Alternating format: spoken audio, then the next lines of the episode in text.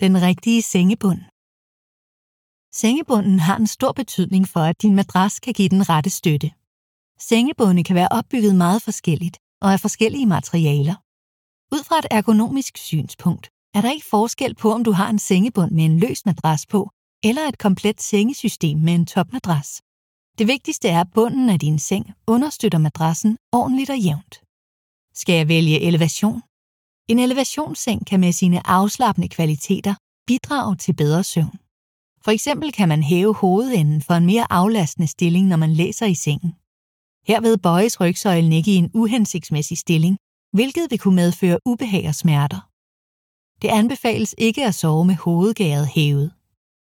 Muligheden for at hæve fodenden gør, musklerne i den midterste og nederste del af kroppen bedre kan finde hvile og slappe af. Inden du lægger dig til at sove, kan du med fordel hæve fodenden nogle få centimeter.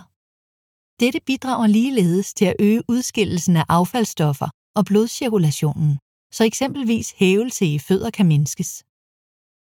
En madras i et trykaflastende materiale vil ligeledes bidrage til denne proces. Søvntips Vi anbefaler dig at hæve benene over hjertehøjde 15 minutter i døgnet. Det styrker udskillelsen af affaldsstoffer og øger blodcirkulationen. Mange oplever også, at det hjælper mod uro i benene.